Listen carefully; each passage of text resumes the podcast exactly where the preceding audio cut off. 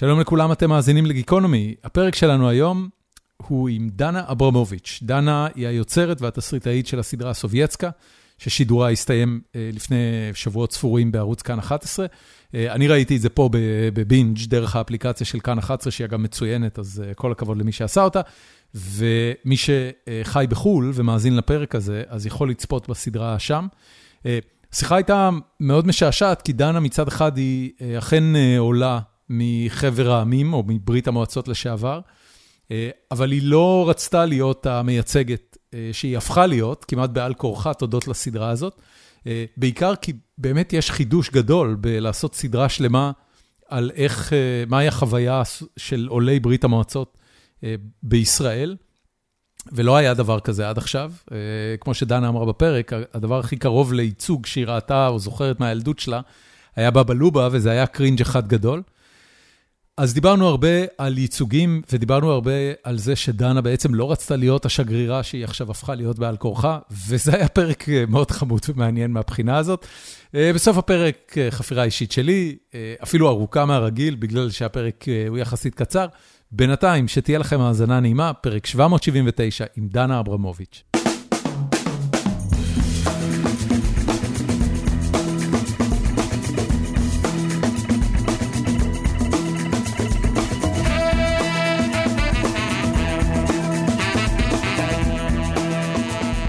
זה הבחירה שלו, אבל זה נורא התאים גם. למה? כי אני לא ממש ראיתי דיסני, כאילו יש לי ממש חסך שלא ראיתי דיסני, ראיתי בעיקר את הסרטים ה live action. מה זה ה live action? כזה יומני הנסיכה, High School Musical כאלה. אה, כאילו האנימציה לא ראית? לא ראית? ראית מלך האריות? ראית Frozen? לא. Frozen ראית, כן, אני לא...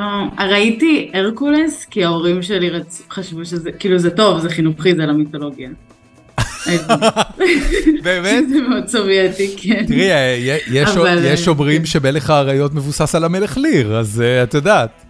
כן, ראיתי את ה live action עם ביונסה, ועכשיו הבדיחה זה שאני צריכה לראות את המחזמר, ורק אחרי זה לראות את ה cartoon. כדי שתראי הכל חוץ מאשר את הסרט האנימציה המקורי. כן.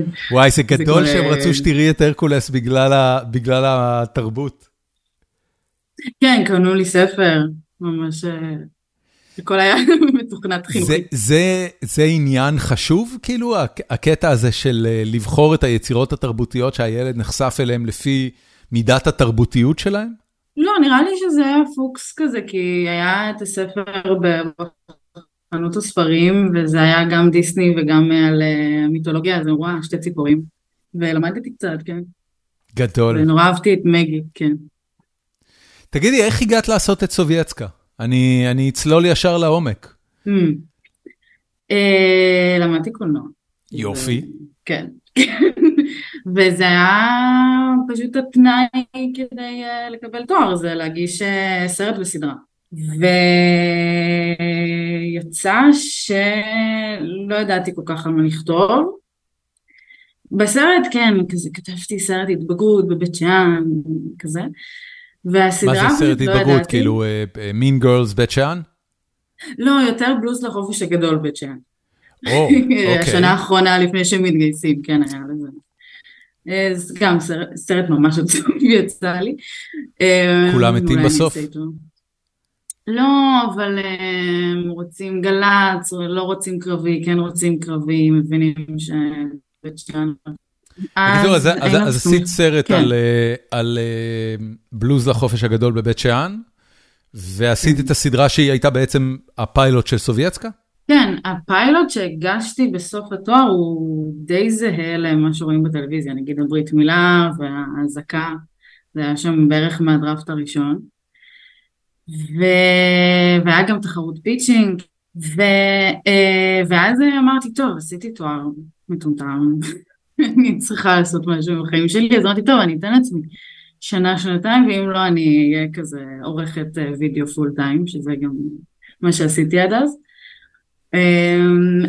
והיה קול קורא של התאגיד, של יצירות ביקורים, והגשתי, ובדרך אסתי נמדר, שהייתה המרצה שלי באוניברסיטה, אז היא, היא הראש דרמה בארץ ההפקות, אז גם הם התחברו, זה הסיפור. אני, אני, אני חייב לשאול, יוצא שהפרויקט גמר שלך באוניברסיטה הפך לסדרה הראשונה שיצרת, שאשכרה צולמה והופקה ושודרה. נכון. That's a big fucking deal. כן, כן, זה... זה... אני לא מכירה אחרת, כמה שזה פריבילגי להגיד. וואו, פריבילגי. רגע, אז, אז כן. רק, רק שאני אבין, מתי סיימת לימודים? ב-2019, ממש הגשתי את הקול קורא שבוע לפני הסגר הראשון.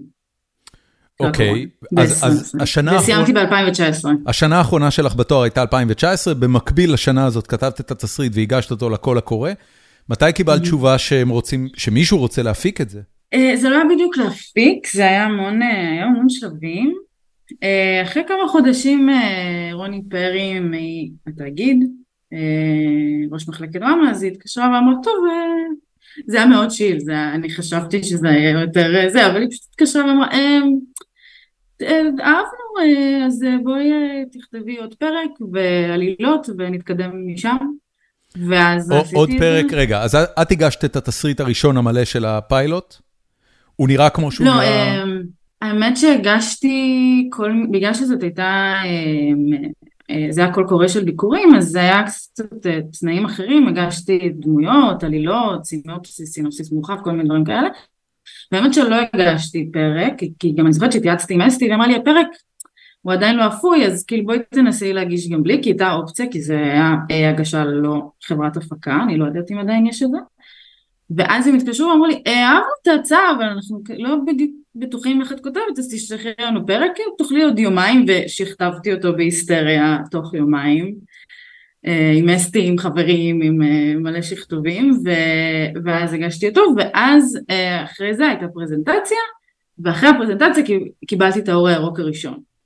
שזה ما, היה לכתוב בפרק. איך נשמע האור הירוק הראשון? היי דנה, זאת רוני, אה, אנחנו נשמח אם תכתבי עוד פרק. וככה, ואז התקשרתי לאסתי בהיסטריה.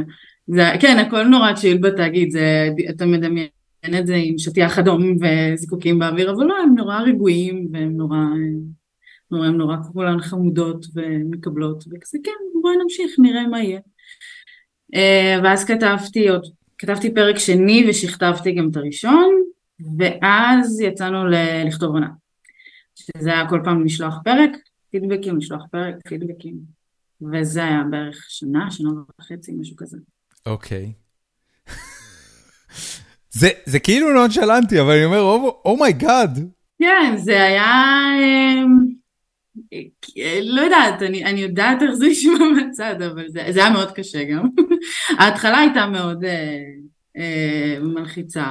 כי זה במגרש של הגדולים פתאום נהיה, במיוחד כשהייתי צריכה לכתוב עונה, כי פתאום הייתי צריכה להבין מה אני רוצה שיקרה, זה היה, היו לי כל מיני עלילות, ידעתי, המסיבת רווקות בפרק 4 נגיד, זה היה משהו שתמיד ידעתי שאני רוצה שיהיה הריב עם השרה, אבל פתאום ממש הייתי צריכה להבין איזה עולם אני רוצה שיהיה, ו...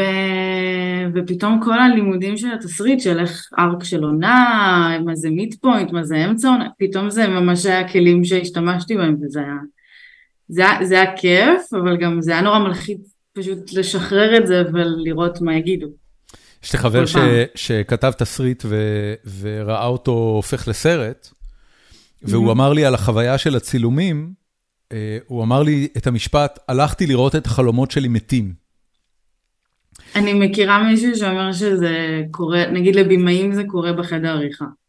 אז, אז אני קודם כל אשאל אותך, הצילומים, אה, ראית את החלומות שלך מתים, או שזה היה בסדר? אמ, אני ידעתי שכאילו מרגע שענת סטלינסקי הבמאית הצטרפה, אז ידעתי שפתאום הנה לפרויקט הזה יש עוד הורה, וכמו שאני כותבת ואני שומעת הערות, וכאילו אני מחליטה מה יהיה כתוב, היא גם תשמע אותי, אבל היא מביימת את זה. אז היה לי איזשהו תהליך של להבין ש... שזה כאילו שאני מפקידה את התינוק הזה בידי אדם אחר. אבל גם הייתי מאוד מעורבת בפרה, וענת שיתפה אותי, ועבדנו די צמוד, אז, אז כבר ידעתי מה יהיה פחות או יותר, ו... ו... ואז כשראיתי נגיד את הקאטים, היא הייתה שולחת לי כדי שאני אשלח הערות, אז אה, לא, הייתי לא היית, במוד רגע, אחר. את, את היית בצילומים? הייתי קצת, כן. רק קצת? לא היית כל הזמן? לא, זה בסדר, זה בסדר. יש לך, אבל, יש לך אה, סבתא אז בסלון? כן. אה, הסבתא בסלון כבר נפטרה, אבל כן. הבנתי. כמה שנים היא אה, הייתה כן, בסלון? היה לה חדר משלה. אה, אה, זה- שדרוג. היא נפטרה כשהייתי בת 15. אוקיי. טוב, בואי נדבר קצת על על על החוויה המכוננת של סובייצקה, המכונה הילדות שלך.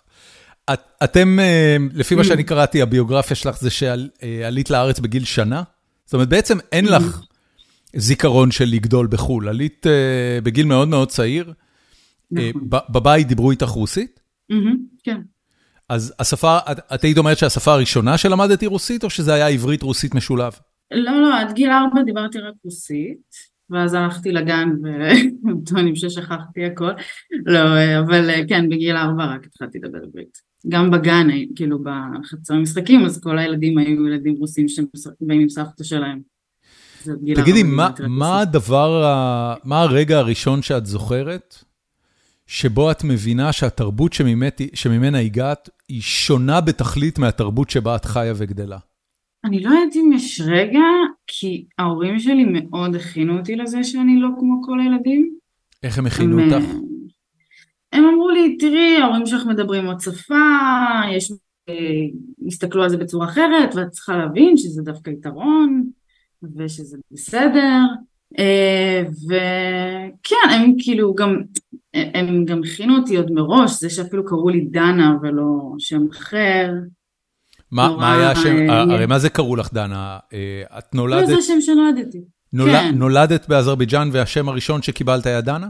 כן, כי הם ידעו כבר שהם הולכים לעלות לישראל. הבנתי, אוקיי. אז אה, יש ממש סיפור חמוד שאימא שלי שלחה לבן דוד שלי מכתב, הוא שלח לה רשימה של שמות, והיא בחרה את דנה.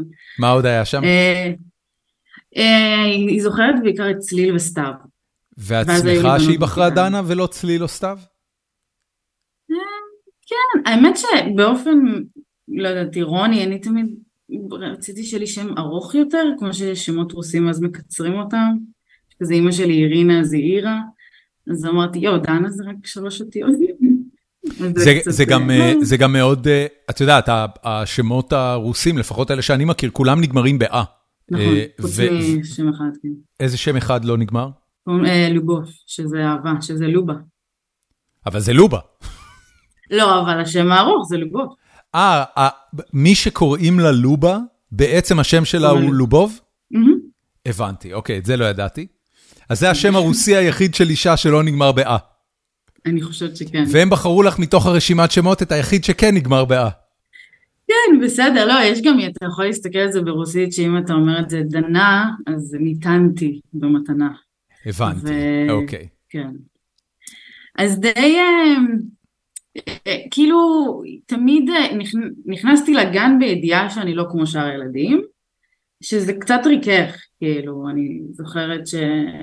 שהסתכלו עליי מוזר, אז לא היה לי את הרגע הזה של אוי, למה מסתכלים עליי מוזר, אבל אני חושבת שהרגעים שהרגשתי שונה זה בעיקר בחגים יהודיים, אה, בגלל שגדלתי בבית שאן אז לכולם היו הרבה אחים, המשפח, המשפחות היו ענקיות ונורא קינאתי בזה ואפילו לחזור מיום כיפור שילדים מדברים איך הם צמו ואני חושבת על זה שפחדתי שיפול לך, לא יודעת, שזה משהו שיבקשו מאיתנו להדליק חשמל או משהו כזה אה, אז תמיד הרגשתי קצת ליד.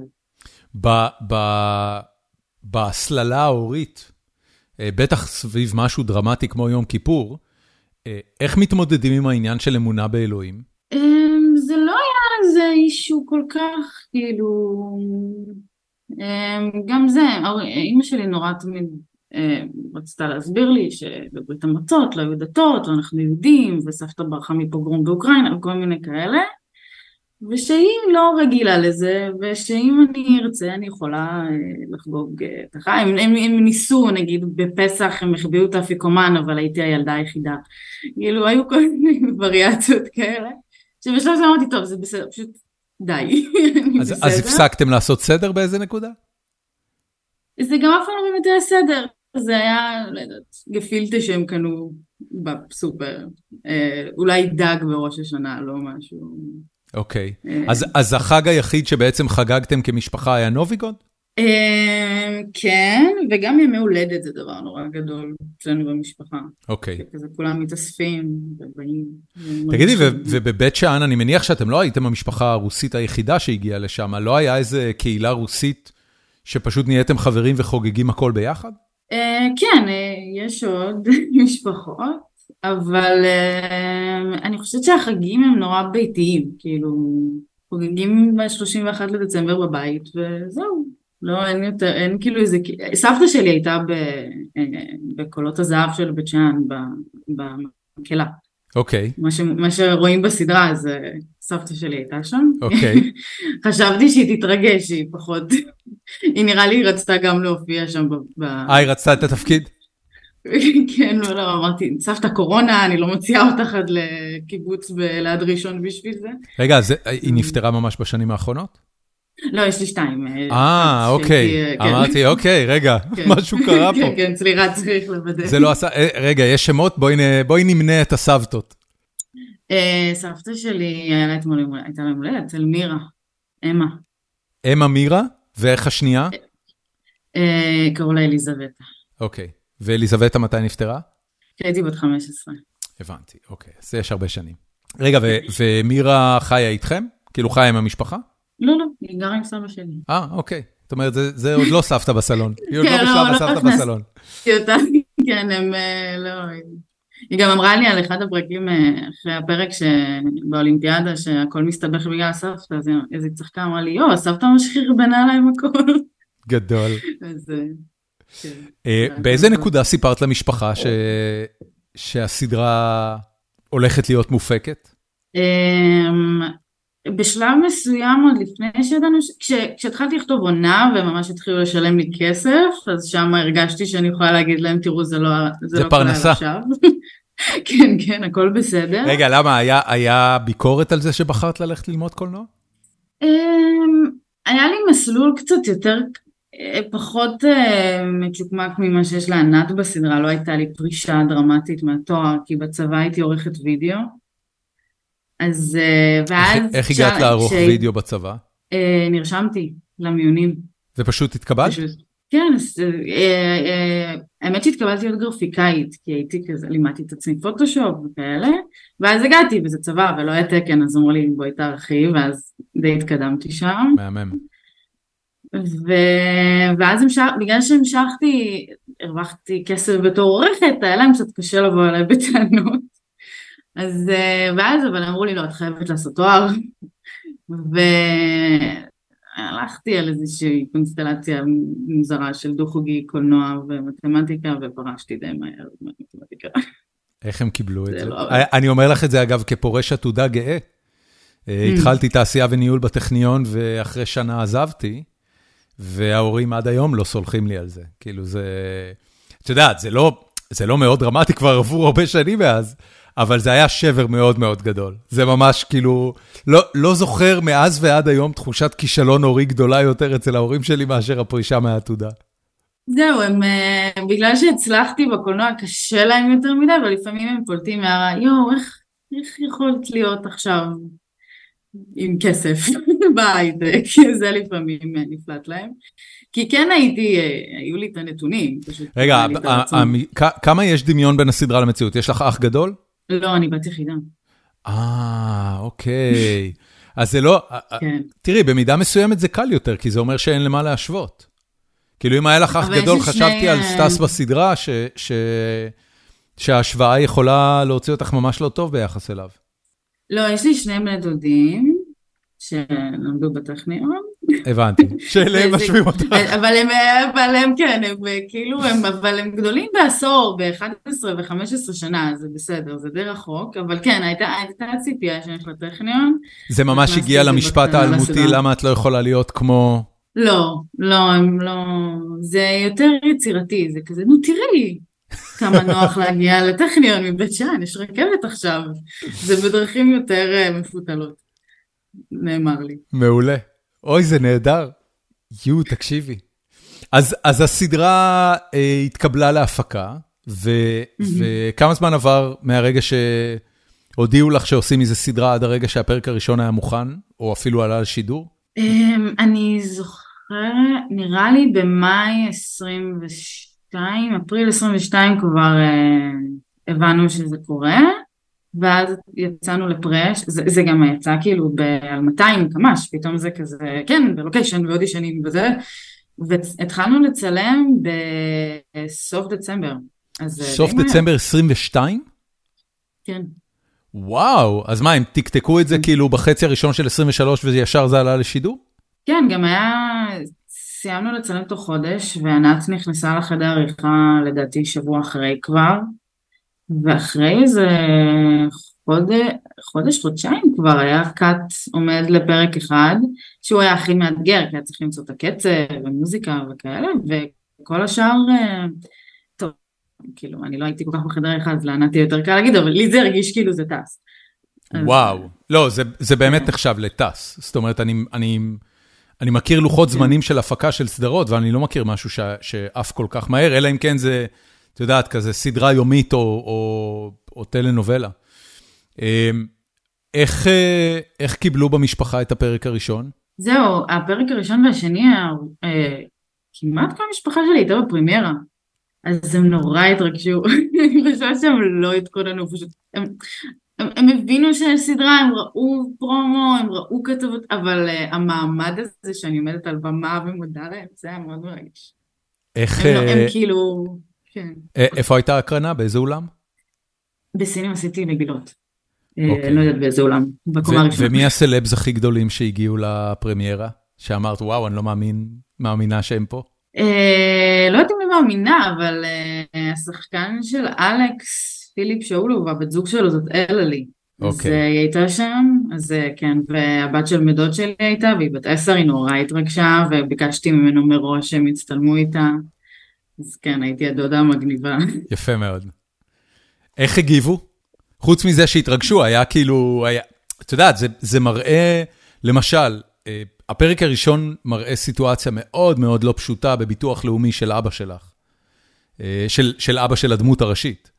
אה, כן, של סמי. זה נראה רגע, רגע מרסק, אם, אם אתה הבן אדם שעליו כתבו את זה. זהו, זה לא, זאת לא סיטואציה שהייתה לי אחד לאחד, אני כן, יש לי המון ניסיון בלריב עם נותני שירות עבור ההורים שלי. האמת שאנשים אחרים פנו להורים שלי וסיפרו להם שקרה להם משהו אחד לאחד בביטוח לאומי ככה. אה, אה, אני חושבת שהם התרגשו לראות משהו מוכר. הם גם נורא התרגשו מהרוסית. עצם העובדה שיש רוסית על המסך. כן, שהם מזהים, גם אמא שלי נורא צחקה שהיא מזהה משפטים שגנבתי לה. מה למשל? וגם... אוי גדול, איזה מעולה. סינדרלה מבית שאן זה שלה. אה, מה עוד? אה, כשהיא, כשהיא אומרת לסטאס, אה, לא להיכנס להיסטריה, אתה לא בן 13, אז אה, זה תמיד אומר לי, היא אומרת לי לא להיכנס להיסטריה.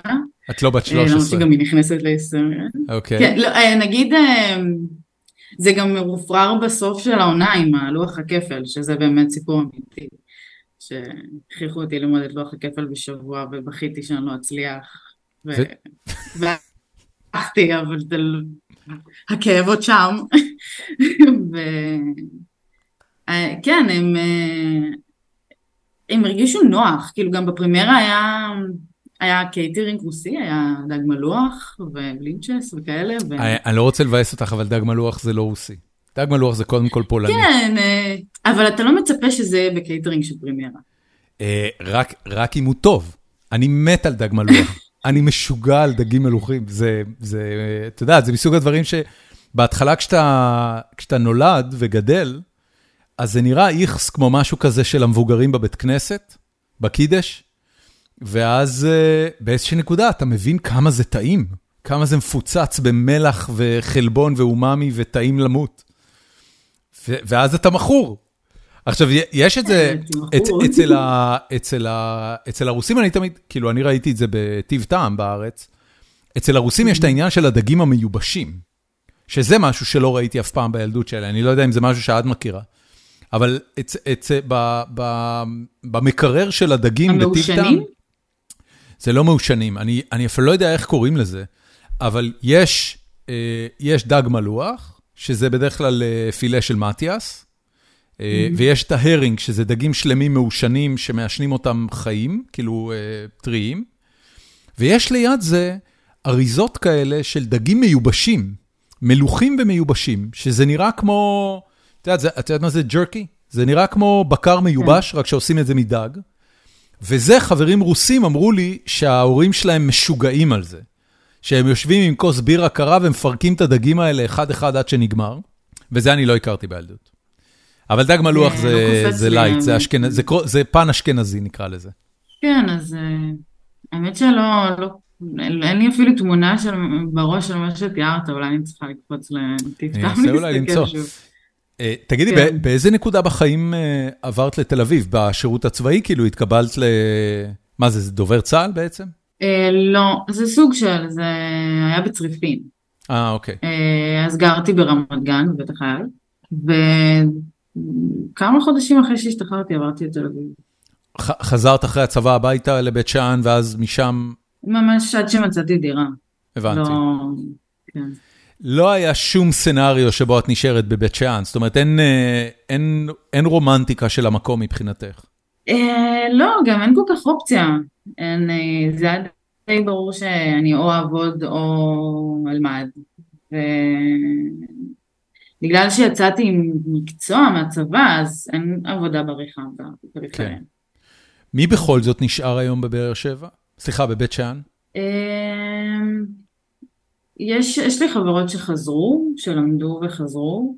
יש לי חברה שעכשיו אה, בדיוק ילדה והיא גרה בבית שאן, יש כאלה שפשוט אה, נגיד למדו קרוב במכללות. אמ, יש אה, אנשים ש, שנוח להם שהם מעדיפים את זה ככה. אני חושבת שאנשים שרוצים לעשות תואר, אה, נגיד בטכניון ובתל אביב ובאר שבע, אז כאילו אין, אין לך ברירה, אתה לא יכול לעשות את הנסיעות האלה. כן. זאת הבעיה. מעניין. אני, אני חושב שלא הייתי בבית שאן, וואו, עשרות שנים. אני חושב שפעם אחרונה שבאמת הייתי בבית שאן כמו שצריך, היה כשעשינו שם אה, כזה גדנ"ע ארכיאולוגיה, אני לא יודע אם את מכירה, mm. אבל היו לוקחים... ועתיקות שם. כן, היו לוקחים קבוצות של תלמידים לשבוע ארכיאולוגיה, שמצד אחד הלינה היא באוהלים צבאיים עם משמעת צבאית, ומצד שני במהלך היום אתה חופר בחפירות ועוזר לארכיאולוגים שם. כוח עבודה זול. אה, וואו, כן? אני לא הכרתי את כן, כן. ההסכם הזה. אני, את יודעת, אני חושב על זה בדיעבד, כאילו, אה, היו כל מיני חוויות כאלה לאורך הילדות שלי, שבמבט לאחור אני אומר, בוא'נה, טחנו אותנו. טח... פשוט, פשוט היו לוקחים ומעבירים קבוצות ילדים, labor, cheap labor. אין דרך אחרת להגדיר את זה. כדי שיעשו עבודות שלא יודע מה, המדינה החליטה שזה נוח שהם יעשו את זה. איזה דבר. אמ, איך היו התגובות כשזה יצא? אה, תלוי את מי שואלים. אמ, אני אולי אנסה לדייק את זה. כן. הביוגרפיה שלך, ולפחות הראיונות שקראתי, אמ, מרגישים מאוד של של מישהי שחיה בתרבות מסוימת, אבל בצורה מאוד מאוד ברורה, עיניה צופות אל תרבות אה, הרבה יותר אה, מיינסטרימית ישראלית, אה, המעבר לתל אביב, לימודי קולנוע וכולי וכולי. המהלך הזה של בעצם לחזור לתרבות הסובייטית ולייצר מהדבר הזה סדרה, מהחומרים האישיים האלה, הוא לא נראה מהלך טבעי, או, או הוא בעצם מהלך בכיוון ההפוך. ואז השאלה היא, איך התגובות? האם התגובות הן, איזה יופי עשית סדרה? האם התגובות הן, הבאת כבוד לקהילה הרוסית? לא הבאת כבוד לקהילה הרוסית? זה בכלל אכפת לך אם הבאת או לא הבאת כבוד לקהילה הרוסית? זה, אני לא מרגישה שהלכתי אחורה או חזרתי, כי זה תמיד היה שם, והייתי גם אה, לעומת ענת, בגלל שדי הגעתי למקום מאוד ליברלי ומכיל בצבא, אז היה לי יותר קל אה, להתמודד עם הזהות הסובייטית שלי. אה, כזה דרשתי יום ד' בנוביגוד, ובשנה אחרי זה הכרחתי את כולם גם לקחת כל מי שיכל. אה, ואז כשכבר הסדרה יצאה, אז היו אנשים, כאילו, הרבה אנשים נורא התרגשו ואהבו, והיה איזשהו מין פרדוקס כזה שבגלל שלא הייתה באמת סדרה בנושא, וגם בגלל שהסינופסיס שנכתב על הסדרה הזה היה, היה ענת הופכת לקול של כל הדור העולים, אה, נורא הייתה ציפייה שזה ייצג את כולם. ואנשים שזה לא היה דומה לחיים שלהם, נורא התעצבנו. אבל זה, ובהתחלה זה היה לי מין כזה, וואו, רגע, אני, זה לא שאני יצאתי לתחקיר וישבתי בשיחים וצוטטתי לסיר, אני יודעת על מה אני כותבת. מה, מה, רגע, מעניין אותי הביקורת הזאת, הביקורת של רוסים שאומרים זה לא היה ככה, על לא, מה... אה, זה לא, לא, זה אומרים שזה כאילו, אה, יש אנשים שאמרו זה לא רלוונטי ל-2023. במקביל יש אנשים שכותבים להם, הביטוח לאומי, סצנה הזאת קרתה לי שבוע שעבר, ואנשים אומרים להם לא, זה לא. כאילו, וזה היה נורא מבלבל, ומפרק לפרק התחלתי לשים לב שהביקורת היא, כן, יש, אוקיי, ביקורת לסדרה, סבבה, אבל יש, כל התגובות היו, אני, אצלי, אצלי בבית, וכולם נורא רצו להשמיע את הקול שלהם ביחס לסדרה, כאילו הסדרה הפכה לאיזה מין מד כזה על איזשהו ספקטרום, והם נורא השתמשו בזה כדי להגדיר את עצמם. אמ, וברגע שהבנתי את זה היה לי יותר קל, כי יש המון אנשים שנורא אהבו, קיבלתי הודעות מ... מכל מיני סובייטסקות צעירות שממש אמרו אני לומדת מדעים ואני עושה סטנדאפ וזה ממש אני ענת ובמקביל יש תגובות של זה ממש כבר לא רלוונטי ורוסים הם הכי מצליחים בישראל ואין יותר גזענות. תגידי, כש, כשאת גדלת בבית שאן, mm-hmm. היה בכלל איזשהו ייצוג של התרבות הרוסית במיינסטרים, אה, פוליטיקה, אה, מדע, תרבות ישראלית ש, שהסתכלת אליו והזדהית איתו? זה היה כאילו... קרוב אלייך? שהזדהיתי לא מאוד, היה את, היה, אני חיה בטראומת אה, בבא לובה כל חיי, אני שנים לא הבנתי למה אני לא יכולה לראות דברים של טל פרידמן, כאילו. טראומת אה, בבא לובה? כן, זה, זה היה מין איזשהו ייצוג שנדבק לרוסיות, ו... והיה לי מאוד uh, מבאס שזאת הדמות הרוסית שקיימת. אוקיי. Okay. ואז היה את מרחק נגיעה, שזאת הייתה סדרה נחמדה, אבל גם עצובה נורא, דרמה דרמה, ובשן... ואז בשלב מסוים פתאום היה את מרינה מקסימיליאן בלומין ואניה בוקשטיין, אבל הם, אני לא זכור לי, ש... אולי כן, שהם דיברו כל כך על הזהות שלהם או משפחה שלהם, רק בשנים האחרונות, לא, פתאום מרינה לא שיר אה, ברוסית. לא הזכרת בכלל את אה, דובר קוסשווילי, ואני תוהה אם זה בגלל התזמון, שדובר קוסשווילי עשה את הסרטים המצליחים ביותר שלו כבר לפני יותר מ... לא יודע מה, 20 שנה? אה, או שזה באמת לא היה, כאילו, זה לא היה רפרנס.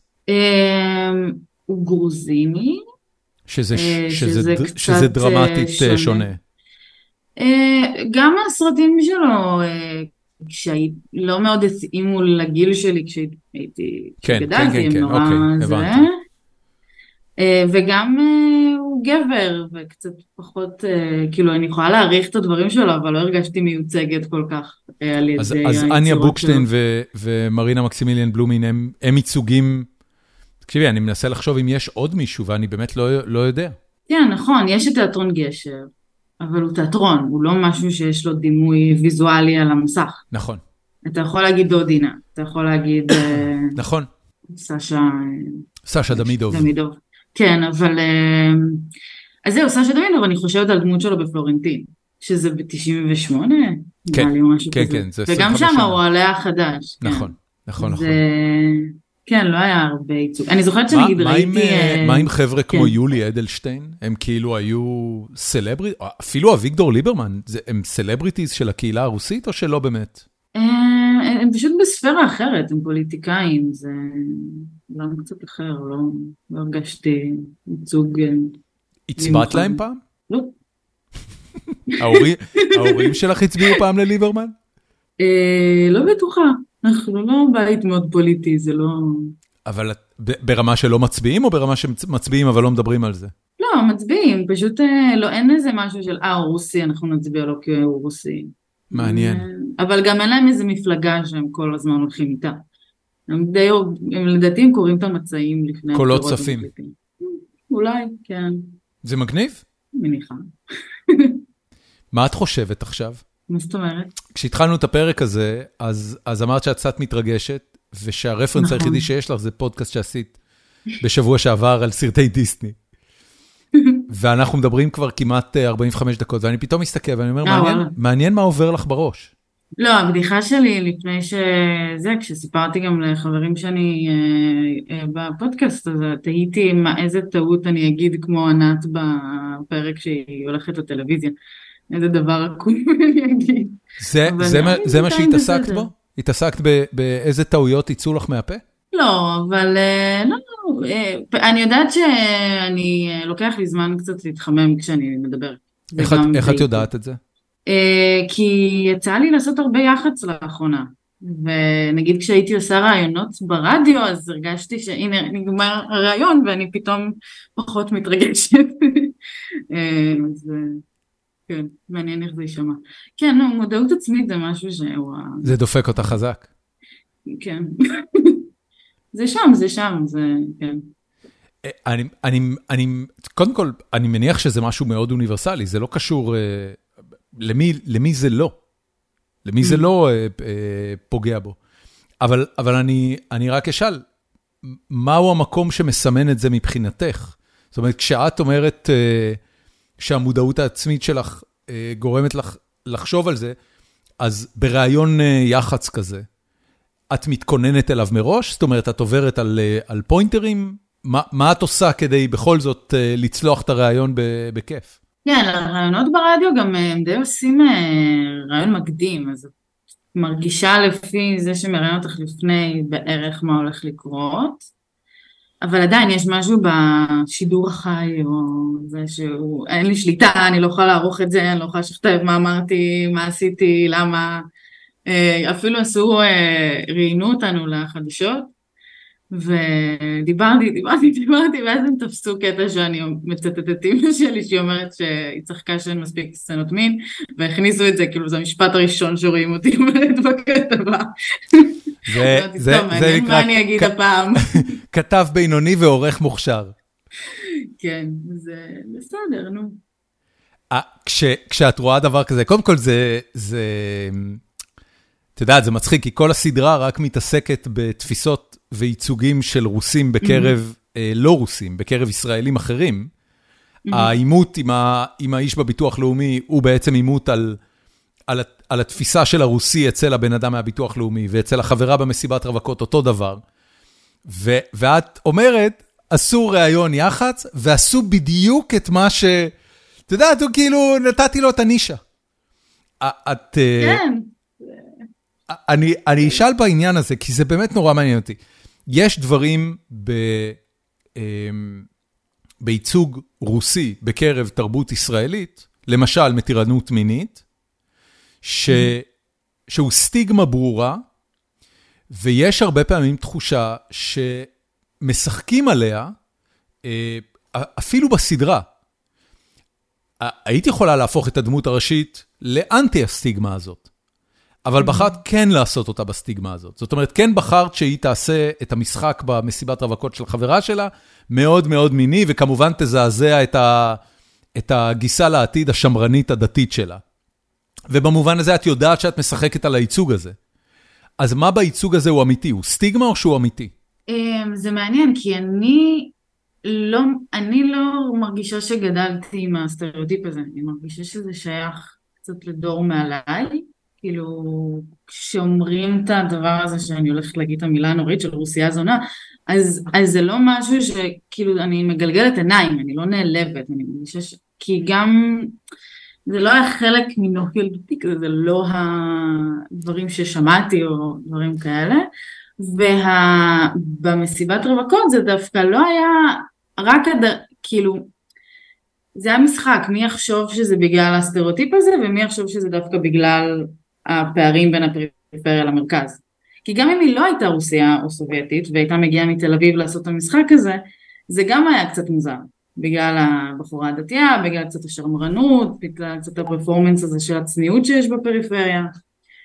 ואז נורא נהניתי מהרגע הזה שהיא אומרת לה, מה, כי אני רוסיה זונה מעניינת, ואז היא אומרת לה, לא, מה קשור? אז, אז כאילו אהבתי לעשות אבל, את אבל, ההיפוך אבל היא. אמרה, אוקיי, אז אני, אני רגע אחד אשאל. בחוויה שלך, במקום שבו גדלת, אה, האם הגישה למין אה, במשפחה, בשיח, ב, ב, לא יודע מה, בקהילה הרוסית בבית שאן, הייתה דרמטית שונה מהתפיסה אה, בחברה שבה גדלת, בבית שאן, שהיא יותר דתית, יותר ימנית, יותר שמרנית. לא, זה לא היה כל כך מול המשפחה שלי, זה היה יותר מול הרגע הזה שעברתי לתל אביב. ההבדל היה בין הפריפריה למרכז, לא, לא, לא, העניין של הסובייטיות היה לא באמת אה, איזשהו פקטור, פשוט בקונטקסט של הסדרה זה צבע את זה וצבע, הפך את זה יותר מעניין. אוקיי, אוקיי. את אומרת, היא, היא, היא הביאה את הבולבולים למסיבת רווקים בגלל, בגלל שהיא ליברלית אה, תל אביבית, לא בגלל שהיא אה, רוסייה מבית שאן. כן, כן, כי זה מה ש... אני גם זוכרת שכשכתבנו את הפרק הזה, אז uh, המזכירה אז בארצה בדיוק התחתנה, והיא נכנסה לפגישה שלי ושל אסתי, ואז אמרנו לה, ומה, רגע, מה היה במסיבת רווקות? אנחנו עושות תחקיר, כי אני עד אותו רגע לא הייתי אפילו במסיבת רווקות. uh, ואז היא אמרה, כן, ואז כזה מעט נוחה אהובה, היא פשוט שלפה את זה בשנייה, ואז אמרתי, כן, זה לא, לא אני המצאתי את זה גם, כשאת עושה את הגוגל רגע, הבסיסי, והיא הייתה תל אביבית, זאת אומרת. זה היה מסיבת רווקות תל אביבית, מה שהיא תיארה לך. כן, אוקיי. כן.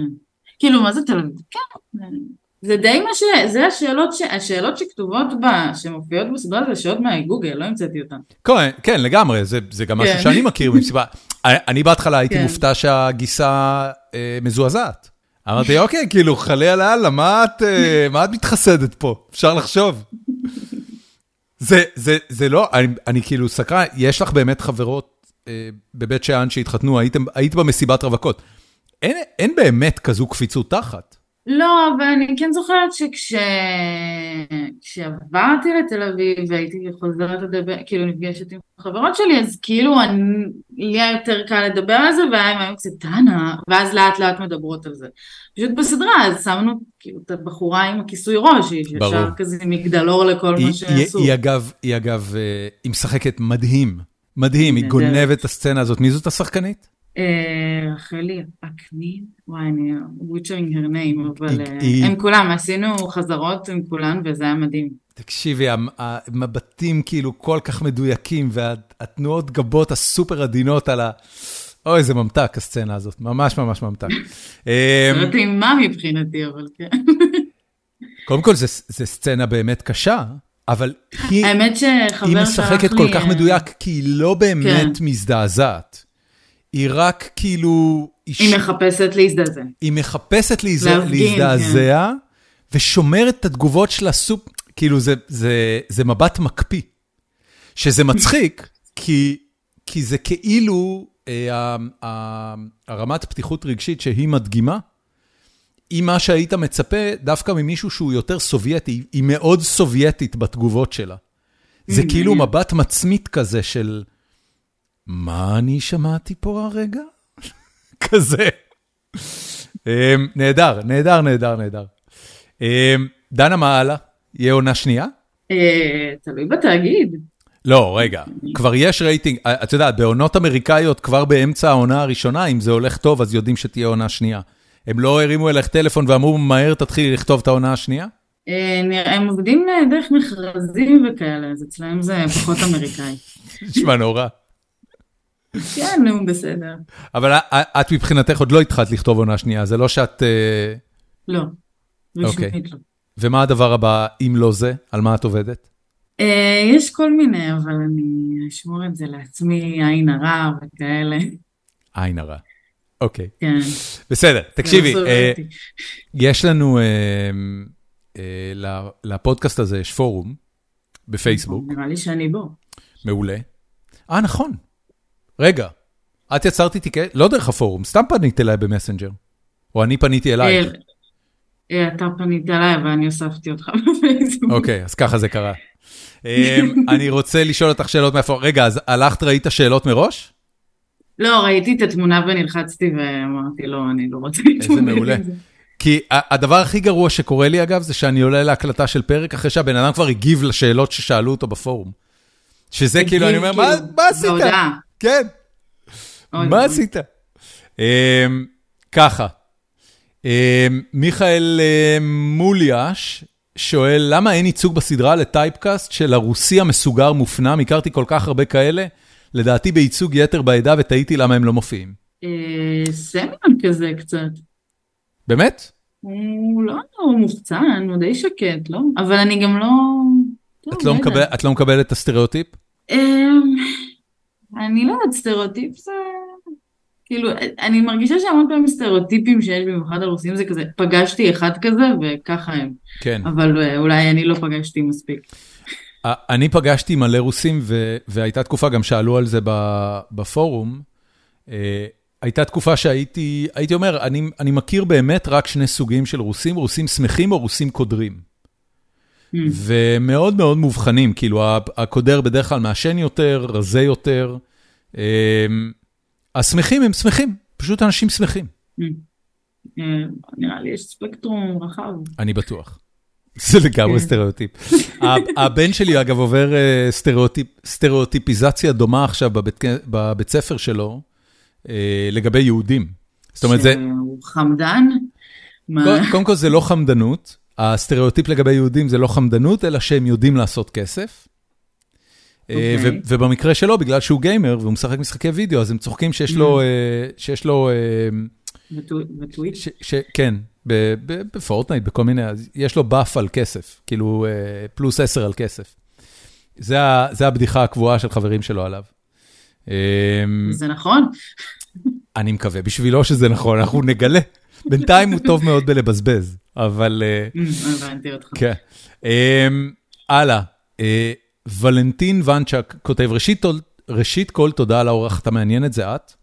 אה, והוא כותב ככה, כמות הרעש שהסדרה עשתה בבלוגוספירה הישראלית הרוסית, מעידה על כך שהסדרה הייתה הצלחה מסחררת. עם זאת, חלק לא מבוטל מהתגובות היו די ביקורתיות, לתחושתי, הסיבה היא שבשני הפרקים הראשונים היה אוברדוס של סטריאוטיפים, קלישאות וטריגרים, שבפרקים האחרונים נעלמו כמעט כליל. האם את חושבת שזה היה נחוץ, או שאולי בדיעבד היה עדיף לחלק את זה אחרת על פני הפרקים ולא לרכז הכל בפרק שניים הראשונים? אמ, אני, אני לא יודעת, כאילו אני יודעת, אה, פרקים אחד ושניים הם כן מאוד אקספוזיציה. כי אני חושבת שהדמויות ממשיכות להיות כמו שהן גם בשאר הפרקים. אה, כל ה...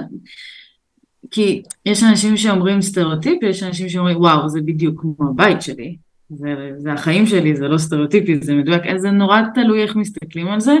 אני חושבת שיש פשוט הבדל בין פרקים 1 ו-2 לשאר העונה, שמפרק 3 זה נהיה, ענת יוצאת למסע קצבי יותר, ואולי שם פשוט ב-1 ו-2 זה מרגיש שיש יותר... אה, מציגה את איך האבא מדבר פה, איך הוא נוהג פה, איך האמא מכינה אוכל, כאילו זה מרגיש יותר uh, סיפורי מאשר... Okay. הם אוקיי. חוזרים על דברים uh, סובייטיים ופרקים אחרים. כן. Um, ולנטין שואל בנוסף, איך את, דנה, מגדירה את עצמך בין שלוש הזהויות, רוסית, סובייטית, אשכנזייה? מה אגב ההבדל uh, בין, בין, בין רוסי ל, או בין רוסייה לסובייטית? יש בכלל דבר כזה? זהו, זה... זה קצת גם הבדיחה על הסדרה שאין דבר כזה באמת סובייטים יותר, כי אין כבר ברית המועצות. נכון. אבל אני גם לא, אני לא רוסיה, לא נולדתי ברוסיה. אז זה נגיד נורא הציג לי כשהייתי קטנה, אז צריכה להסביר מאיפה אני, ואף אחד לא ידע איפה זה אזרבייג'אן או מה זה, ואז אני הרגשתי רע בשביל הבורות שלהם. גיל דיקמן כותב אה, מה הסוד שלך לעלילות סוחפות ומרתקות והאם הוא טמון בנסיעות, בנסיעות ארוכות ומשמימות לבית שאן וחזרה? כמה זמן זה מתל אביב לבית שאן? ברכבת זה שאת... לא, אוי. אני לא שומע כלום. רגע, שנייה, אני אתחבר שוב מהפלאפון. טוב. סליחה. אוקיי. אה, רכבת זה סך הכל שעתיים, אבל עכשיו להגיע לרכבת זה סיוט. שומעים אותי? עכשיו שומעים. אז אה, כן, אז אה, הנסיעה ברכבת היא בסדר, זה שעתיים, אבל להגיע לרכבת, להגיע מהרכבת מבית שאן לתוך העיר, גם בתל אביב זה סיוט להגיע עכשיו לרכבת. כן. אל תאמינו לרכבת הקלה. אה, באמת? זה לא שיפר? לא. אוי ואבוי. לא, היא לא קרובה פשוט לרכבת הגדולה, זה לא עוזר לי. אמ, הלאה. אמ, לגיל היה, לגיל הייתה עוד שאלה, מי אחראי לבובות הסרוגות השזורות לאורך הסדרה והיכן ניתן לרכוש אותן? זה של אמא שלי. באמת? יש, אה, כן, כן. אוי, גדול. יש גם פה כל מיני. היא נתנה בשמחה או שהיה לה קשה עם זה? בטח, היא אפילו הרגישה שלא היה מספיק. גדול. לא, היא קיבלה אותו חזרה. לא- מה הסיפור של הבובות האלה? זה פשוט תחביב? כן, היא מאוד אוהבת לעשות את זה, היא מאוד מוכשרת, היא גם ממציאה כל מיני דברים לבד. אני עובדת על עמוד האינסטגרם שלה. רגע, היו לפחות שלוש שאלות ששאלו לגבי הבובות האלה. זה, זה לא עניין אישי, זאת אומרת, זה עניין, אה, אה, זה עניין ש, שכנראה נוכח אצל הרבה יותר מאשר רק אימא שלך. את יודעת מה הסיפור שם? מה זאת אומרת, ש, שזה תחביב, או הבובות הספציפיות? אני מניח, אני לא יודע, זה, זה, הדבר הזה של לסרוג בובות, או, או לרקום, לא יודע, אני, אני, מה זה הבובות האלה? למה כל כך הרבה לא, כתבו על זה? אני לא יודעת. אני, גילוי נאות, אני מכירה את גיל, אז אולי הוא... לא, לא, לא, אבל זה עלה בעוד, זה עלה בעוד שאלות. אה, באמת? כן, זה עלה בעוד שאלות. ואני אומר, רגע, יש פה משהו שאני... אני מכיר בבושקות, שזה כאילו בובות עץ אחת מקופלות בתוך השנייה. אבל מה הסיפור של הבובות הרקומות? זה עניין תרבותי? לא שאני מכירה, אני מכירה גם הרבה ישראלים שסורגים. אוקיי. אולי הם נורא אהבו את הבובות שמופיעות. אני מרגיש שאני שואל אותך, ואתה כזה, תשמע, אתה נורא מוזר, מה אתה שואל את השאלה? לא, אני אשמח למכור למי שירצה, יש לי המון בדירה שמחכים. אוי, גדול, גדול, גדול. טוב, גלי ילין כותבת, יצירה נפלאה, אשמח לשמוע את הסיפור מאחוריה. עומרי טנצמן כותב, קודם כל, אחלה סדרה, והוא שואל, מה המקום של פוליטיקת זהויות בקהילה של יוצאי ברית המועצות בארץ, ומה דעתה באופן כללי על פוליטיקת זהויות? זה מאוד מעסיק אותי, זה מאוד, זה גם מופיע הרבה בסדרה. זה, זה מופיע הרבה בעצם... בסדרה בתור משהו שהגיבורה אה, לא מתחברת אליו, לא מבינה אותו ונופלת בו פעם אחרי פעם. נכון, כי זה קצת השאלה של הסדרה, שאנחנו קצת חיים בעולם שזה מה שמוביל ומשסע, והוא נורא, נורא נוכח בחיים, נוכח בחיים שלנו, הפוליטיקת זהויות. ובסוף הסדרה שואלת, אוקיי, ומה באמת חשוב, וקצת, אה, שזה קצת גם מה שאני רציתי להגיד, שזה המשפחה, כאילו, את יכולה להילחם עד מחר בשביל האנשים האלה, את יכולה להילחם עד מחר בשביל צעירי עלייה וזה, אבל כאילו, אם את לא עוזרת להורים שלך, את קצת מאבדת את הצפון. אני, ו... אני, אני רוצה להגיד לך משהו על זה. די מוקדם בסדרה, אה, הדמות הראשית עושה פלטה גדולה מול הקהילה הלהט"בית. ו... ואז אה, במסגרת כל המהלך הזה של סובייצקה, שהוא מהלך של אה, לפתח זהות כדי להצליח ברשתות חברתיות, יש משהו נורא ציני בעניין של זהויות. כי את בעצם אומרת, mm-hmm. כולם עם זהויות, והדמות הראשית בסדרה מאמצת זהות מוקצנת, אה, לא אמיתית, לא אותנטית, רק כדי להגיע להצלחה, ובסוף זה גם מוביל לזה שיכולה לעזור למשפחה שלה.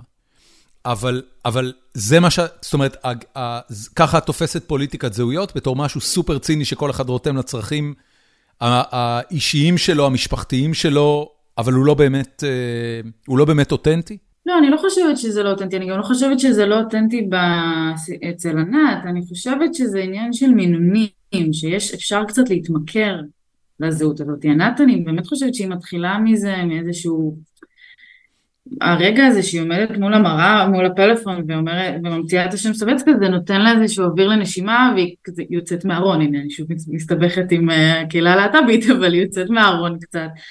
אבל, אבל זה היה קצת ביקורת כלפי כל מיני, אה, כל הדבר השיפוטי כזה, שבשלב מסוים זה מקצין, והאסנס וההתחלה של זה נאבד בדרך. אני לא חושבת שזה לגמרי לא אותנטי, אני חושבת שזה, שזה, שהסכנה שזה יהפוך להיות ציני. אוקיי, אוקיי. אמ, שאלות נוספות. שלום ווליך שואל, אה, האם את חושבת שמגזר עולי חבר העמים צריך לקבל יחס אחר משאר האוכלוסייה בנוגע לפנסיות למבוגרים, הכרה ביהדות, הכרה בחגים, חינוך בנוגע לווטרנים, אה, הנגשת כל אתרי הממשלה לדוברי רוסית? הוא נתן פה כל מיני אופציות, אבל השורה התחתונה היא, האם המדינה צריכה להתייחס אחרת לציבור עולי אה, רוסיה, או עולי חבר העמים? Uh, כן, הוא נתן שם כמה נקודות שאני לא מבינה בכלכלה, אז אני לא אגיד uh, לגבי הסעיף הראשון, אבל למשל הווטרנים, כן, זה חשוב שידברו על זה יותר, אפילו בשיעורי היסטוריה. זה, זה את יודעת, אני, אני חושב רגע באנלוגיה לתרבות המרוקאית, התרבות המרוקאית בארץ הצליחה להגיע להישג, שלמעשה כל מדינת ישראל חוגגת את המימונה, שהוא החג הכי מובחן של התרבות הזאת. והיום הרבה מאוד גם חוגגים נוביגוד.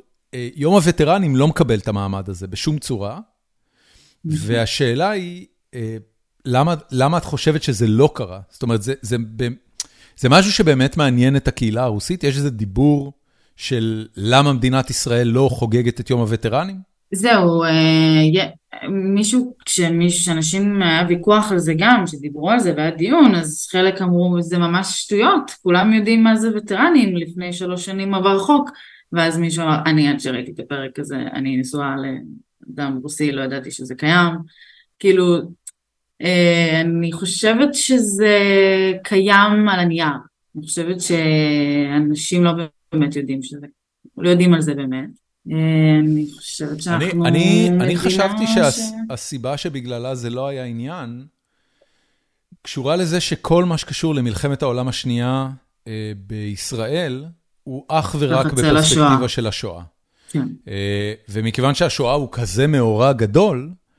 אז בעצם לא חוגגים את... נדחקו. כן, לא, לא חוגגים את הניצחון במלחמת העולם השנייה, ולא חוגגים את הגיבורים שלחמו במלחמת העולם השנייה, אלא מציינים את ה, את העובדה שהושמדו שישה מיליון בני אדם ו, וכל מה שצמח מזה. אמ, זה, זה מה שחשבתי, חשבתי שזה כאילו עניין של אה, טריטוריאליזם על השואה. אל, אל תבלבל לי את המסרים. יש מצב, כן.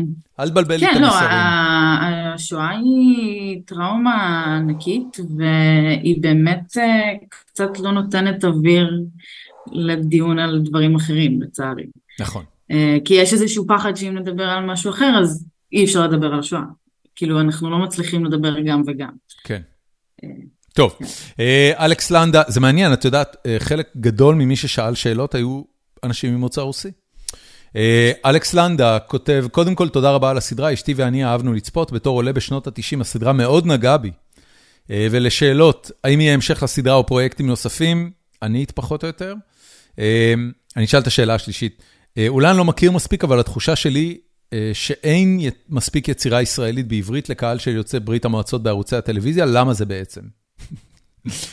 את ממש קולו של דור. אה, תראי מהשאלות, כן. ישר מפנים אלייך, State of the Union of, uh, of, uh, of, of the Soviet Union in Israel.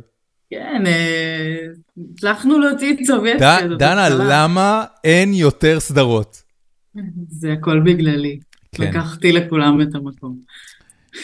יופי, תשובה מצוינת. אה, ליאור שבירו כותב, אה, דבר ראשון, להעביר את הערכתי, המשפחה של בת הזוג עלתה מברית המועצות והסדרה נתנה לי לראות דברים שלא ממש ראיתי ולשאול עליהם.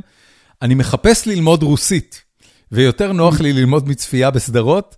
אה, איזה סדרות דוברות רוסית היא מכירה שיוכלו לעזור לי? יש דברים טובים, כי את, את רואה בכלל תוכן ברוסית? לא. זה מעניין אותך בכלל? תקשיבי, זה מצחיק אותי. כמובן שכן. הפרק הזה נהיה כאילו, עשו ממך, אה, עשו ממך שגרירת הסובייט העליון בישראל. וזהו, עכשיו אה, אה. תמליצי לי על סדרות, ותביאי לי, איפה יש מסעדה טובה לפלמני? יש בראיינו אותנו במתכון. תקשיבי, יש... לא, בהרבה סמואל, כן. מהמם. הם נורא נחמדים, הם הביאו לנו אוכל אחרי. יש פה באוסטין מסעדה שבמקור קראו לה Russian House, ואחרי שרוסיה פלשה לאוקראינה, אז הם הורידו את המילה Russian. House? ונשאר רק ה-House. אבל המסעדה, אה, קודם כל, כל החלל כולו מעוצב כמו סלון סובייטי בשנות ה-80, כל הפיצ'יפקעס, כל הבובות, כאילו ברמות שאי אפשר לתאר. והאוכל כמובן פגז, ממש כאילו מעולה לגמרי. אבל זה, את יודעת, זה, מה, מה זה עושה? הדבר הזה אוטומטית אמ, מייצר איזה שיוך תרבותי כוללני, שעכשיו את זהו, את, את, את שגרירת הסובייט ב, בישראל, לא יעזור כלום. אה, אז אני, אני רק אשאל אותך, קודם כל ברמה האישית, מה את כן אוהבת בתרבות סובייטית, מה לא? את האוכל את אוהבת? כאילו, את החגים את תחגגי באופן עצמאי, גם בלי קשר להורים שלך? כן, אני מאוד אוהבת את הנוביגוד. אוכל, אז זהו, בגלל שאני אזרית, אני פחות בדג מלוח וכאלה, אני יותר ב... מה האוכל האזרבייג'אני? יש עלי גפן מעולאים, יש, יש יותר תבלינים. אוקיי. אז אני יותר שם בבקלאות, זה... שפחלבה, כן. את, זה... את מתארת אוכל שהוא הוא, uh, כמעט טורקי. כן, כן, יש הרבה השפעות. אז אה, אוכל, כן, אנחנו לא בית אה, של foodies, אנחנו רק אוכלים, לא באמת נהנים מהאיכות שלו.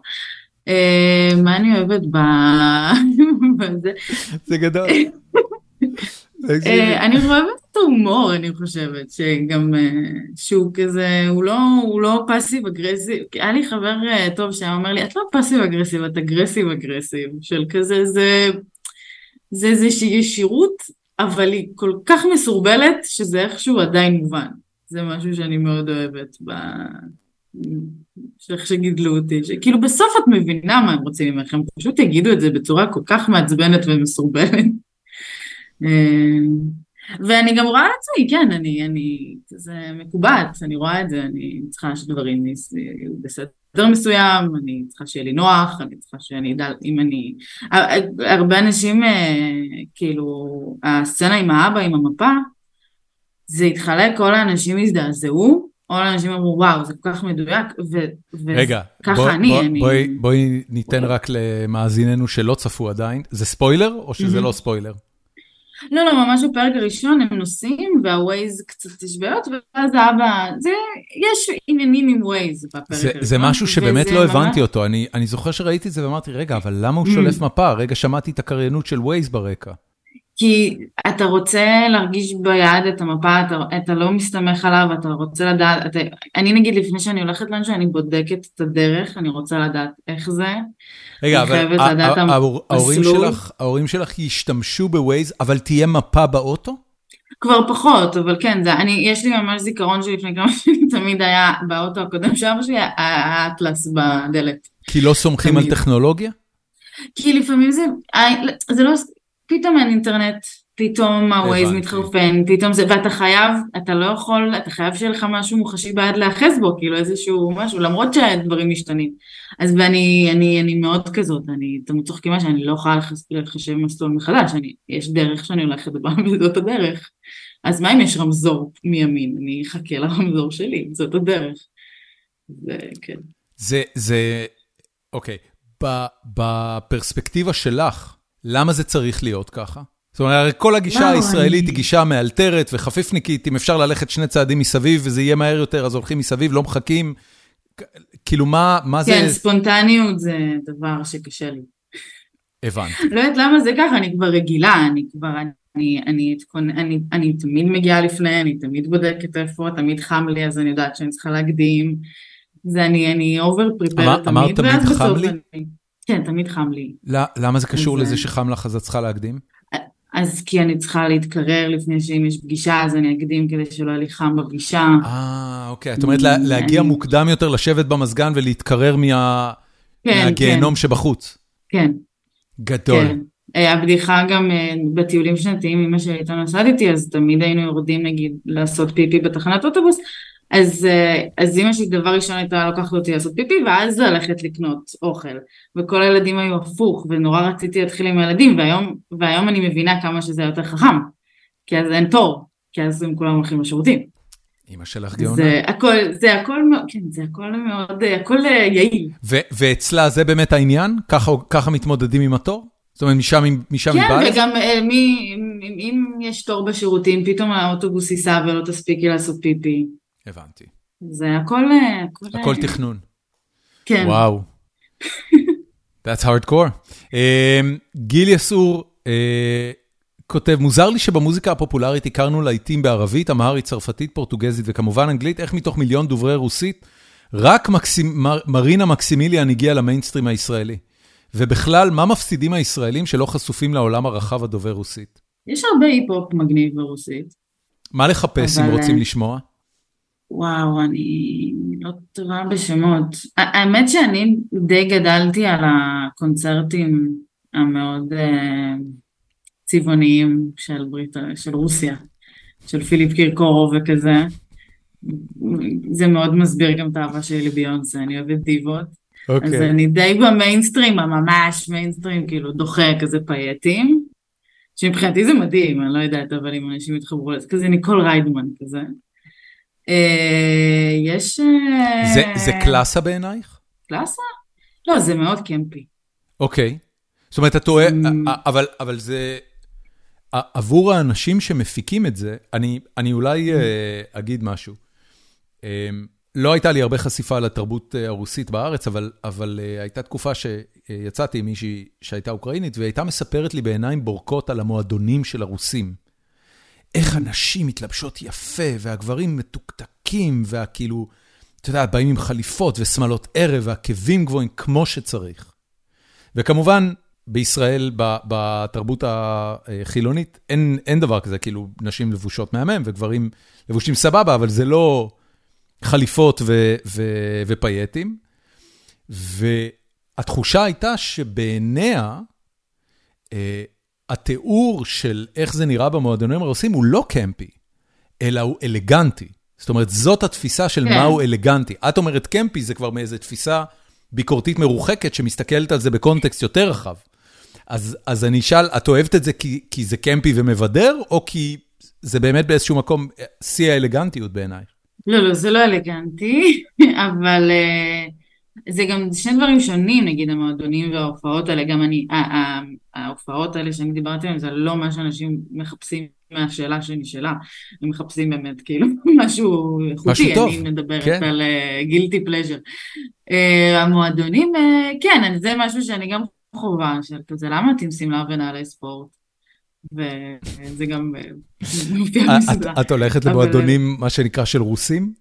אני לא יוצאת מהבית. אז הבנתי. לא- אז זה פותר את העניין. אוקיי, אמ, מי מעולי שנות ה-90 שנשארו בישראל נחשב בעינייך אה, לסיפור הצלחה? מעניין למה הוא אומר שנשארו בישראל, הרבה עזבו? מעניין. כן. מישהו עזב? לא, אני לא יודע. לא קופץ לי כל כך. אז- אה, אז- הצלחה, אה, כן, יש... דודינה. זהו, רק מרינה? לא, דודינה נגיד. אה, דודינה, סליחה. היא הייתה בקילינג איב. אוקיי. אה, אה, כן, היא הדליקה משואה. חשוב מאוד. בשביל אה, כולנו, היא כן. המייצגת כן, כן, כן. הראשונה. אה, באמת היא הייתה הראשונה? לא. אני לא יודעת אם הראשונה, אבל היא... תקשיבי, לא, לא. אדלשטיין היה יושב ראש הכנסת, כאילו, מה? אילו כן. סדרות טלוויזיה ישראליות את מעריכה? אה, יש הרבה, אני נורא אהבתי, זה החיות המוצלחות שלי. אוקיי. נורא אהבתי עכשיו את א', אה, נורא אהבתי את סיסו ושמחו, שהיה גם של התאגיד. לא מאוד ראיתי. מאוד אהבתי. זה סדרה מלאת לב, אני מאוד ממליצה. אה, מה עוד אהבתי? יש הרבה, זה אלה שקופצות לי, כי אני גם זוכרת, כי גם כש... כשסוג של מנסים למכור סדרה, אתה מביא רפרנסים. אז לא היה לי המון רפרנסים לדברים ישראלים שדומים לסובייצקה, אבל החיות המוצלחות שלי זה היה קצת, אה, אה, סדרה על נשים, אה, אבל היה לי יותר דברים בחו"ל. דברים ישראלים. יש אה, סדרה לפני כמה שנים, גם של התאגיד, מתיר עגונות, שאני מאוד ממליצה עליו. אוקיי. זה היה נפלא. תגידי, בהרבה מהכתבות והראיונות על סובייצקה אה, עלה שמה של לינה דנאם, אה, היוצרת של, כן. אה, של בנות. אה, זה החמיא לך או, או לא? אה, אני יכולה להבין למה, זה קול של דור, והגיל, והמגדר. זה די רודף אותי עוד מהאוניברסיטה, אני זוכרת, אז אה, די התרגלתי לזה. איפה לא נתקלת בזה פעם ראשונה באוניברסיטה? אמ, חברה כתבה תרגיל בהשראת גרלס, ממש כתבה דמות של ג'סה והנה, והיא ממש התעקשה שאני אקריא את הנה. ואז כולם צחקו ולא הבנתי למה, וואו זה ממש נשמע כמוה. אני לא, אבל אה, כאילו אם רואים עכשיו את בנות זה, זה נושאים אחרים מאוד מסובייצקה. אה, כן, ברור שזה אה, נושאים אחרים. ההתעסקות בבנות, או, או יותר נכון, ההקבלה בבנות, אה, היא היא ייצוג של מישהי שצמחה בתרבות מסוימת ויוצרת סביבה, סביב- ויוצרת סדרה סביב הייצוג הזה, שגם בבנות, זה כמובן סביב בנות, The Voice of a Generation וכו'. כן, היא הייתה די... זה התרבות הסובייטית. זה היה מין המפץ הגדול ל- ליוצרות נשים, אני חושבת, בנות.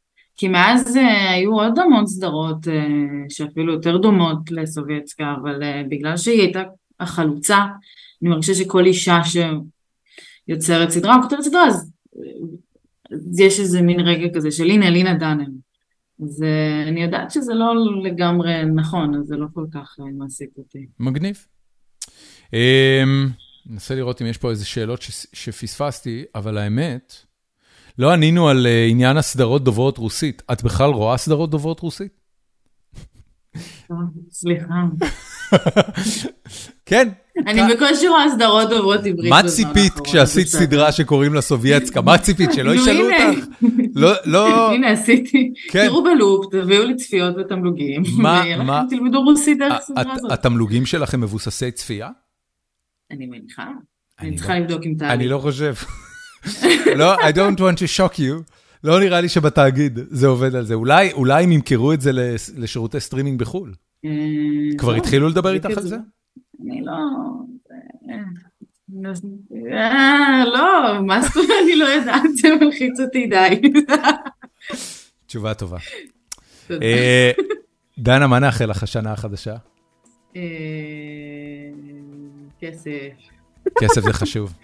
זה כן. תקשיבי, אני, אני, מכיוון שסדרה זה לא באמת פרנסה, רוב מאזיננו אולי לא יודעים את זה, אבל לכתוב סדרה בישראל... זה שורה בוויקיפדיה, כן. זה, זה שורה בוויקיפדיה, ואולי זה כאילו איזה זריקת מזומנים אה, חד פעמית לחשבון. במה את עובדת? אני גם עורכת וידאו. אה, אוקיי. זה, ה, אני- זה, ה, זה הפרנסה העיקרית? אה, כן. יופי. אז נאחל לך הרבה עריכת וידאו לשנה הקרובה. אה. על מה, אנחנו עושים הרבה פעמים בסוף אה, פרקים אה, המלצות. אז חוץ מלראות את אה, סובייצקה, שאני אשים לינק, ואפשר לראות אותה בכאן, דפקתי עליה בינג' בשבוע האחרון, וזה היה ממש ממש כיף. מה עוד, יש עוד משהו משלך שאפשר לצרוך? את כותבת איפשהו? את, או שרק התחלת? אני לא כותבת למגירה, אין לי בלוג. אה, לא, אה, יכולים לעקוב אחריי באינסטגרם, אני... אז תשלחי לי את האינסטגרם שלך. כן, כן. מעולה. אה, לא, כן, לא, אני... אולי יהיה עוד בהמשך. וואו, אני מתפתלת בטירוף, אין לי, זה זה אין נראה ככה. גדול. בסדר גמור, אני אשחרר אותך. המון המון המון תודה, דנה, והמון uh, בהצלחה, אם תהיה עונה שנייה, ואם לא, אז עם הדברים הבאים.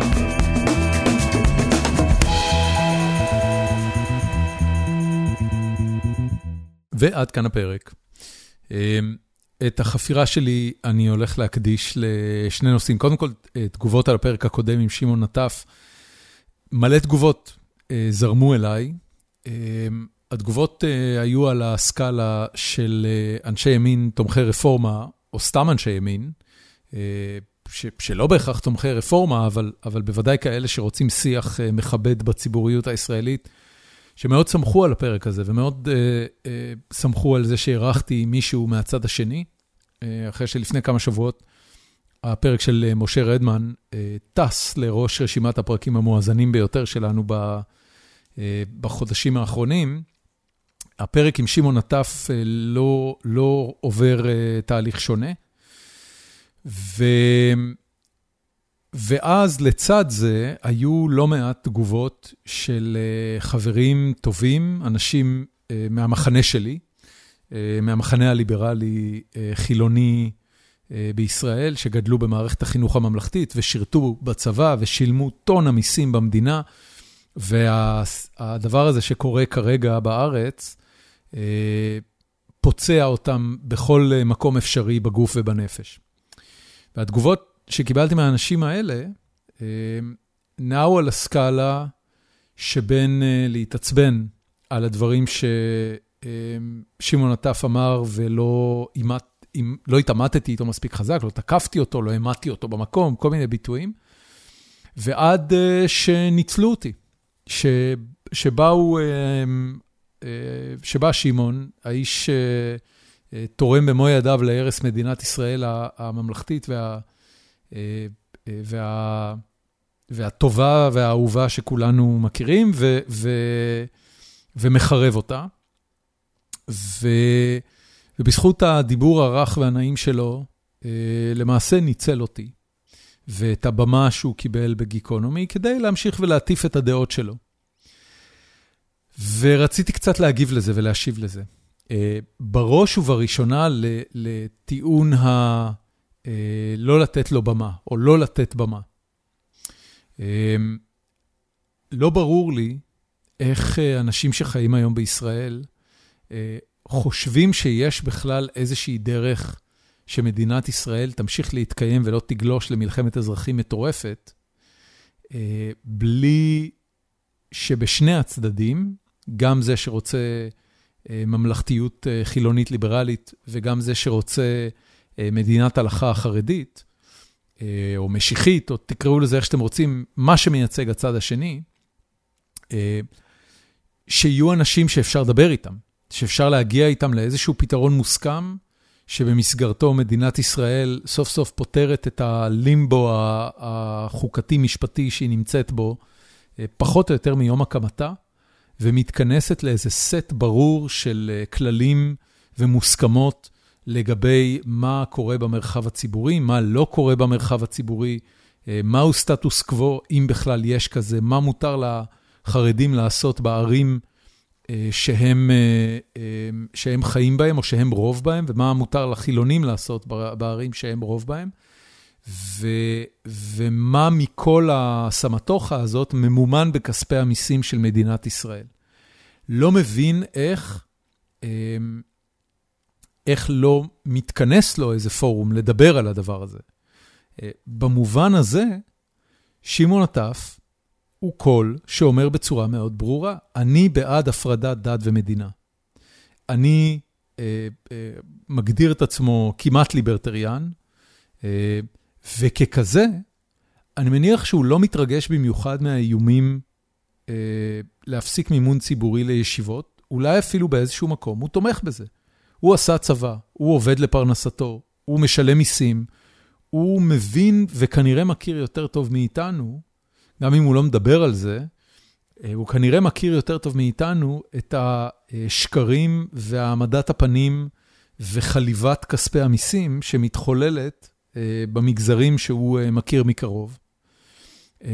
אני בטוח שיש לו ביקורת על הרבנות ועל מוסדות הדת היהודית במדינת ישראל, אולי אפילו יותר מלחילונים, כי הוא מכיר את השטיקים, הוא, הוא יודע מה קורה שם. ולכן, צריך למצוא את האנשים האלה, וצריך לדבר איתם, וצריך להבין איך במדינת ישראל נוצרת דמוקרטיה ליברלית, שבמסגרתה כל הציבורים שמצביעים לכנסת, ורוצים שכולם יצביעו לכנסת, מרגישים מיוצגים מהכנסת, דרך הממשלה ועד לבית המשפט העליון. ו, ובלי הדבר הזה, מדינת ישראל הולכת למלחמת אזרחים ברורה.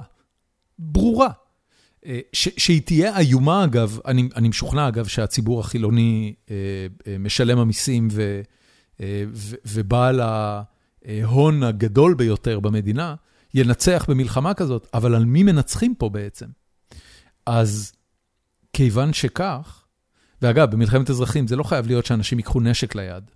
זה יכול להיות סתם טינה ושנאה תהומית בין שתי קבוצות במדינה, ושלטון שמשליט את תפיסת עולמו בצורה כמעט אלימה על הצד השני, זה אומר גיוס בכפייה, זה אומר כל מיני דברים שקשורים להתנהלות במרחב הציבורי, כן הפרדה, לא הפרדה.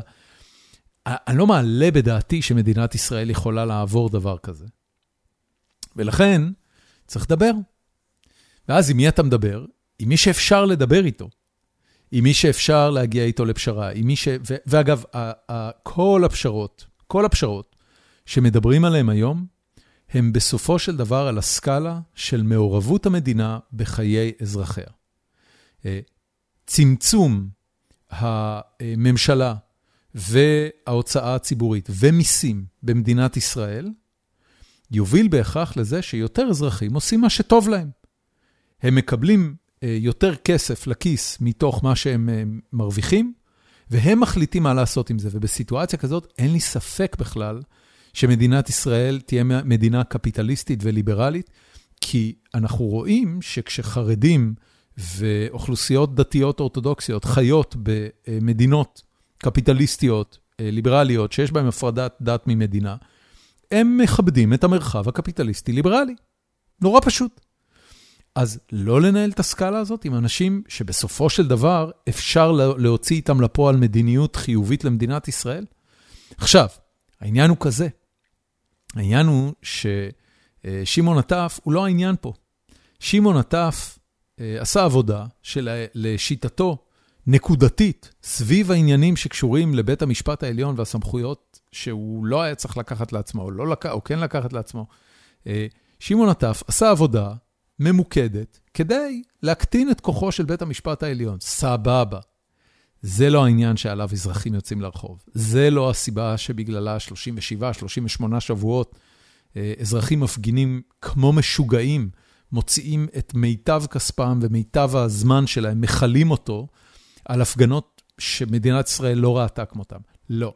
הסיבה היא העובדה שאין למדינת ישראל חוקה, והעובדה שיש ציבור שלם, שבט שלם, אולי אפילו שניים, הממלכתי-דתי והחרדי, שחושבים, ובצדק, שאם הם הרכיבו ממשלה, ואם הם הרכיבו כנסת, קואליציה, שאמורה לייצג אותם, אז למה הם לא מצליחים להוציא את המדיניות שלהם לפועל? והתשובה היא נורא פשוטה, כי מדינת ישראל מתנהלת כאילו יש לה חוקה, בעוד שאין לה חוקה. זהו. זה המסמך המכונן שיש לכל הדמוקרטיות הליברליות בעולם, מלבד אה, בריטניה. אה, ו, ובבריטניה יש מנגנונים אחרים שקובעים את העניין הזה, אבל יש חוקי משחק שלא מערערים עליהם. ועל הדבר הזה, לדבר הזה בסוף המחאה תצטרך להגיע. אה, או שנתניהו ילך קודם, כי ברגע שהוא ילך, להערכתי, 90% מהבלגן נגמר. אה, בהיעדר נתניהו, הליכוד חובר לכל הכוחות הציוניים אה, בכנסת, וכשאני אומר ציוניים, אני מתכוון לא חרדים, כי החרדים הם ברובם, או לפחות בחלקם, סליחה, לא ציונים. ו... ואז יש שקט. עד כאן הנושא הזה. הנושא השני שרציתי לדבר עליו, הוא פוסט ששיתפתי בפייסבוק, ומי שעוקב אחריי אולי ראה אותו. וזה פוסט של שי להב. אה, שי להב היה אורח באחד הפרקים הקודמים, והוא כותב טורים, אה, אם אני לא טועה, במעריב. אה, והוא כתב על הסרט של אדם סנדלר, שנקרא "את כל כך לא מוזמנת לבת המצווה שלי", או באנגלית You are so not invited to my בת מצווה. זה סרט נעורים על ילדה שמי שמגלמת אותה היא הבת הביולוגית של אדם סנדלר. אה, בכלל, כל המשפחה שלו מופיעה בסרט, גם הבנות האחרות שלו וגם אשתו, אה, והוא מככב בתור, אה, הוא, הוא משחק את האבא, הוא לא מככב, הוא תפקיד משנה. ו, והסרט חמוד נורא. לא ידעתי את זה, אבל קיבל ביקורות פסיכיות, יש לו איזה 92 אחוז ברוטן טומטוס. בכל מקרה, שי להב כותב ככה, ואני אני, אני לא עושה את זה הרבה, אבל אני אקריא את זה.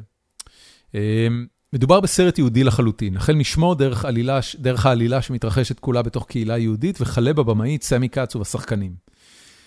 כל אלה יחד מתכנסים לתוך תיאור מצחיק, אנושי וגם מרגש של יהדות מסוג אחר מזו שאנחנו מכירים פה. וכאן אנחנו מתקרבים למקור הבכי. מוקדם יותר בטור, אה, שי להב כותב שהוא בכה בסרט. ברור שמדובר בסרט עלילתי ולא בשיקוף אמיתי של מציאות, ועדיין הוא מציג תיאור צבעוני מאוד של משפחה יהודית, שהיא מצד אחד ליברלית בעליל, כולל בדיחות של הסבתות על סקס, לבוש נשי חשוף ונשיקות בגיל 13, ובאותה נשימה פוקדת בקביעות את בית הכנסת, לאב המשפחה חשוב מאוד שהבת תעלה לתורה באופן מושלם, ולחתנית בת המצווה, בת המצווה עצמה יש דיאלוג רציף עם אלוהים.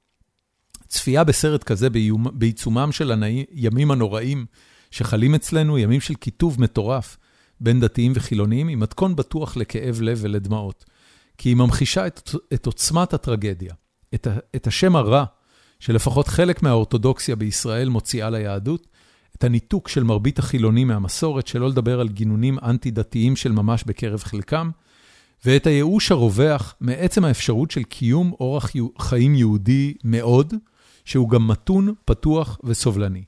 אופציה שכמעט לא קיימת במציאות הישראלית, שבה שמירה על מסורת מתחברת כמעט תמיד, בהכללה כמובן לשמרנות, עמדות ניציות וכולי.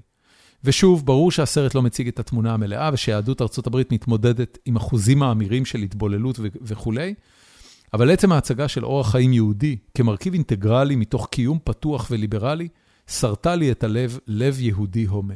כך כותב שי להב. ועל זה אני אגיד כמה דברים. קודם כל, הוא צודק בהכל. והאורתודוקסיה, ובאופן יותר ספציפי, הרבנות האורתודוקסית בישראל, שוללת, ממש אה, גונבת, אה, שודדת את היהדות מכל הציבור החילוני.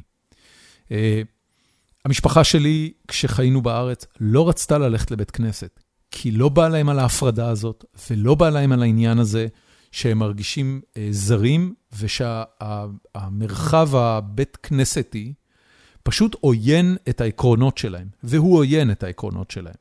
בית הכנסת לא מכבד את העקרונות של היהודי החילוני. היהודי החילוני שמגיע לבית הכנסת נדרש להתאים את עצמו למציאות של אה, יושבי בית הכנסת, ואין בתי כנסת לחילונים מלבד כמובן היהדות הרפורמית. והיהדות הרפורמית היא האויב הגרוע ביותר של הרבנות האורתודוקסית בישראל, למגוון אה, גווניה. אה, לא משנה אם זה בצד החרדי, הדתי-לאומי, או החילוני, ממלכתי, ספרדי, אשכנזי, you name it, הרפורמים הם הגרועים ביותר. ולמה? מכיוון שהרפורמים, ומה ששי להב מדבר עליו, הוא בהכרח אה, קהילה יהודית רפורמית, אה, או, או מה שמכונה בישראל יהדות מתקדמת, יהדות שמתחדשת, יהדות שמתאימה את עצמה למציאות שאנחנו חיים בה, יהדות שלא אובססיבית לעניינים אה, שבציבוריות הישראלית הם טריוויאליים, כמו נסיעה באוטו בשבת, או, או אה, אה, התמודדות עם עניינים של כשרות במובן הקיצוני שלה. היה, הרבנות האורתודוקסית פשוט שדדה את זה מהציבור בישראל. ואני נורא נורא מקווה שאחרי שיגמר ה reclaiming של מדינת ישראל על ידי הציבור החילוני-ליברלי, ואחרי שנתניהו ילך, במהרה בימינו אמן, אני מאוד מקווה שהיהדות החילונית, ממלכתית, ליברלית, גם אתאיסטים, יעשו reclaiming מטורף לתרבות היהודית, ובין היתר לבית הכנסת היהודי. אני, מאז שאני חי פה באוסטין, אה, חבר בבית הכנסת הרפורמי, קהילת טמפל בית שלום, זה כיף. אין לי דרך אחרת להגיד את זה. זה הבית כנסת הכי כיפי שאי פעם הייתי בו. אנחנו הולכים כל המשפחה, אנחנו יושבים ביחד, אף אחד לא מעיר לנו לא על לבוש ולא על התנהלות ולא על התנהגות. אף אחד לא שואל אותי אם אני מאמין באלוהים, אף אחד לא אה, מצפה ממני לעשות גינון כזה או גינון אחר, אה, כן לשים כיפה או לא לשים כיפה. זו יהדות שמתייחסת לעקרונות של היהדות, לפילוסופיה של היהדות, ולא לגינון או לאלמנט פולחן כזה או אחר, ואני מת על זה. תודה רבה שהאזנתם, נתראה בפרק הבא.